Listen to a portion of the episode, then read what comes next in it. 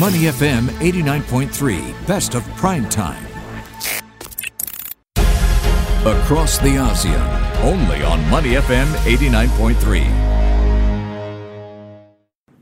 Welcome to Across the ASEAN today on Money F M eighty-nine point three, and we are nearing the end of a fairly challenging year for Southeast Asia's economies. In fact, most of them started out two thousand twenty-one with high hopes of a rebound and a strong recovery from the effects of the covid nineteen pandemic, which, can you believe it or not, has been now raging for almost two years. But what followed swiftly in the months to, uh, in the in the in the succeeding months were a resurgence of covid nineteen infections across major economies that saw many countries actually reenact uh, lockdowns to try and control the pandemic, and thus also weighed and slowly eroded some of these high hopes. Can we expect the same for Southeast Asia next year, with hopes once renewed once again that maybe two thousand twenty-two may be the region's year?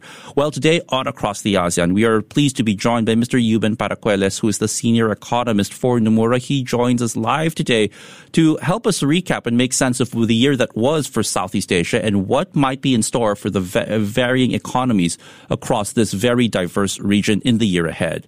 Mister Paracuelles, thank you so much for joining us today. Glad to hear you and your loved ones are still safe and in good health during these very uncertain times. And we look forward, and we uh, do appreciate you joining us on the show, sir. Good afternoon. Hey, J P. Thanks. Thanks for having me. All right. So, you know, you've been... I jokingly say to people that one of the most frustrating jobs in two thousand twenty-one must have been for an economist covering Southeast Asia, which I believe is your title. I'm sure that at the start of the year you had promising projections also, which then were cut down almost every quarter, perhaps not uh, not uh, reluctantly, because of Delta and these outbreaks really weighing on the economies. And you can see it play out, whether it be in Thailand, the Philippines, Vietnam, you name it, every economy perhaps also felt that effect. Tell us, uh, from your experience over the last twelve months, how challenging was this year for the region and economists like yourself who are covering it? Yeah, it's been a, a very long year. Uh, challenging is, uh, I'd say, a little bit of an understatement. Is really trying to uh, understand the um, uh, impact of the, the recurrence of uh, the virus, um, and uh, importantly, trying to uh, also assess uh, what sort of policy responses uh, were going to come, uh, both on uh, fiscal and monetary policy, uh, but also trying to um, gauge the impact of these responses uh, after, you know, having very large uh, stimulus programs in twenty twenty. So these things have started to wane off a little bit. At the same time, uh, you know, the resurgence of these waves have uh, kept coming back. So it made for a really uncertain year, very dif- difficult to forecast uh, growth numbers and, you know, assess the impact of various policy responses. Okay, yeah, and, you know, I mean, we were actually, me and Rachel actually talking a while ago about uh, the importance of getting uh, quality sleep, and I, I, I probably wouldn't be surprised if uh, that also was a challenge for you, given how challenge, given how some of these uh, unpredictabilities actually played out. Now, it wasn't just challenging, but the attempts at an economic recovery were quite uneven across the region. In fact, we saw the covid nineteen pandemic really hit economies across Southeast Asia in uh, in differing scales. Now, is the same expected for the region in the year ahead based on Nomura's projections? Is there still more unevenness perhaps in store for Southeast Asia in two thousand twenty-two? Yeah, I would say um, it is still going to be a, a multi-speed recovery in the region like we saw this year. Uh, so in other words, there'll be economies that will do relatively well, uh, and then others will uh, lag far behind. But but in terms of the unevenness, I think uh, that unevenness is probably narrowing a little bit uh, across the region, but also within these economies.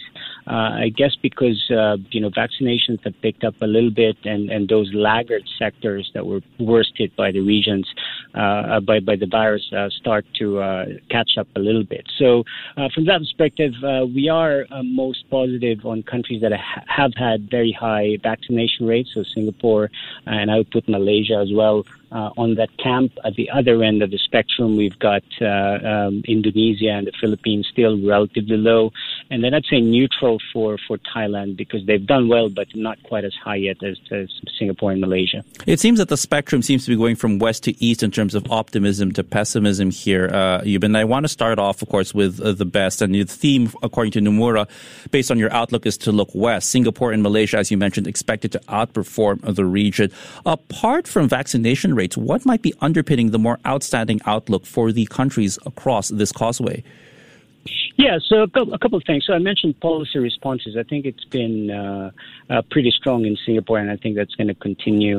Uh, Malaysia, our assumption is uh, they're going to call elections sometime in the second half of next year. Uh, that means the political cycle will be such that uh, we'll get uh, a bit more um, uh, uh, fis- uh, an expansion of fiscal stance, particularly on, on infrastructure, and that's what we saw in the budget. So these things uh, tend to be implemented fairly well uh, during an election year, so that's going to provide a, a little bit of a boost. And then, like I said, the support that uh, the laggard sectors, those that are kind of um, Uh, you know, worst hit by the, the virus, I think is going to catch up uh, quite rapidly uh, as these um, economies reopen and their, uh, the restrictions in the borders are also being relaxed. So I think when these things uh, start to happen, um, like we saw in, in some parts this year, uh, the catch up is going to be quite uh, strong. Indeed. Now, on the flip side, according to the report, you're most cautious on the Philippines, which is also facing an election uh, sometime next year, which is also seen as a bit of a you know, an uplift, at least for G D P. But you're still remaining fairly cautious as compared to the other countries. Could you talk to us about what's underpinning this hesitancy, at least for that country on the eastern side of this region? Yeah, that's right. So the key thing there is really vaccination uh, rate. So, you know, it's only slightly above thirty percent of the population that's fully vaccinated. Uh, I think that's going to leave the country at risk of, um, you know, new variants uh, resurging and, and, you know, being uh, in and out of lockdowns again, which proved to be uh, disruptive uh, to economic activity. So that's a, a clear risk that we see uh, for next year. Uh, but also when it comes to policy, so you mentioned the elections um, in the Philippines. Uh, elections tend to boost uh, consumer spending, but I see that link actually now weakening uh, because of fundamental factors. Um, unemployment rates, for example, are still fairly high at more than seven percent. Um, and at the same time, the support from the fiscal side is going to be sort of reversing and weakening uh, because of uh, a Supreme Court ruling, which is basically mandating a higher budget for local governments. And I think local governments are not ready. They, they don't have uh, a lot of absorptive capacity, uh, and so what will happen is all that funding that's given to them might not be uh, spent. So there'll be a lot of underspending, which means there's some form of fiscal paralysis that could happen uh, despite the elections. We're still speaking to Mister Euben Paracuelles, the senior economist for Nomura here and across the ASEAN, to talk about their outlook for the ASEAN region across the uh, uh, for two thousand twenty-two. There's one theme that I've noticed uh, as we've been discussing the outlook, Euben, and it's that it's it's the theme of government support. Now, this played a huge role in supporting a lot of economies as they tried to lessen or minimize the impact of COVID nineteen at the start uh, at, at last year. And it continues to play a role for economies, including here in Singapore. Um, how important is this going to be for Southeast Asia um, heading into next year? Is this going to be this ever-present uh, theme that Southeast Asian economies and governments will have to rely on, that governments have to have the capacity to at least step up and uh, meet some of these challenges and help jumpstart these ailing economies? Yeah, absolutely. I think uh, fiscal policy remains very critical. Uh, I know uh, because of the stimulus programs that they've had in the last couple of years, uh, debt levels are high um, or higher. Uh, but I'd say if you compare it to um, you know, uh, other emerging markets, I think debt levels here in the region are, are still relatively manageable. So I think there's still scope for them to, to be able to uh, provide some of these support measures, and especially for the vulnerable sectors. Uh, but the question is really, um, uh, in some parts, execution, but also um, governments kind of becoming a little bit more conservative because they worry about ratings downgrades and debt levels uh, higher compared to before. All right. Now, uh, we do have to talk about that other big issue that many markets and um, the economy watchers are also talking about across the world, and that's inflation, which is now not being classified as transitory if you believe the U S Federal Reserve. Um, inflation is also a big issue facing many countries across the region. How might the inflation story develop for the region? What nuances do you think we should be aware of, Euben? Yeah, in, in ASEAN, fortunately, that's the one thing that, uh, you know, some of these economies have it going for them. Uh, inflation uh, is not as high or not rising uh, uh, like we see in, in other uh, global economies like the U S in particular. Uh, so inflation is uh, generally benign. Uh, I would say the exception is, is Singapore, but that's really consistent with the fact that the recovery has been very strong. Uh, labor markets have had a V-shaped recovery, and so ultimately I think wage inflation is going to pick up, uh, and that's going to cause some upward pressures on, on inflation. But most of the other countries in the region, uh, there are some fiscal subsidies that are still in place, uh, so that's keeping fuel prices stable. Um, and uh, yet the demand uh, really is still relatively muted, uh, so I think that's not going to cause uh, too much uh, upside pressures on inflation.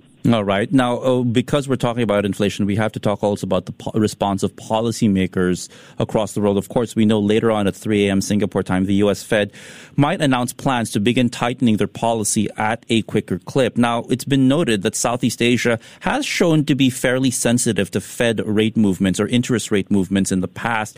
How might this influence economies, fund flows, and even monetary policies across the region, Euben, if the U S. Fed does embark on this tightening phase, as many are expecting? Yeah, I think the, the impact would be relatively uh, limited uh, compared to uh, uh, the previous rate hiking cycle of the Fed. And the reason I say that is really, uh, again, because inflation dynamics are, are very different here in the region. Uh, and so central banks can afford to stay patient. Uh, they are not looking to raise rates, uh, um, you know, as quickly um, as the Fed will, will will is projected to be. Uh, but also, the rate hiking cycle will be relatively modest as well. They're not looking to kind of bring back to uh, go back to pre-pandemic levels of the policy rate. Uh, again, because the main goal is really to try and and and support uh, the recoveries. Uh, the only country that I think might be at risk here is really Indonesia, because uh, it's still a current account deficit country. I think I think the current account deficit will come back uh, uh, next year. Um, and uh, the central bank is actually uh, doing more quantitative easing. So in other words, they're doing the uh, the opposite of what the Fed is now doing. Um, and so that tends to be putting some downward pressure on the currency. And if they want the currency to, to stabilize, I think that might force Bank Indonesia to raise rates a little bit earlier. And of course, we know the Bank of Indonesia also set to hold their policy meeting tomorrow, along with the B S P, and the rate and the talk of central bank policies does begin as this smorgasbord of meetings also kicks off uh, in the next uh, couple of hours. I'd like to thank Euben Paracuelles, the uh, senior economist for uh, Nomura, for joining us today on Across the ASEAN here on Money F M eighty-nine point three. Euben, I always wish, as always, I wish you and your loved ones continued health and safety during these times, and we look forward next time we can have you join the show. Meanwhile, stay safe, sir, and we hope you have a great holiday season ahead. You too. Thanks. Before acting on the information on Money F M, please consider if it's suitable for your own investment objectives, financial situation, and risk tolerance. To listen to more great interviews, download our podcasts at money f m eight nine three dot s g or download our audio app. That's A W E D I O. Available on Google Play or the App Store.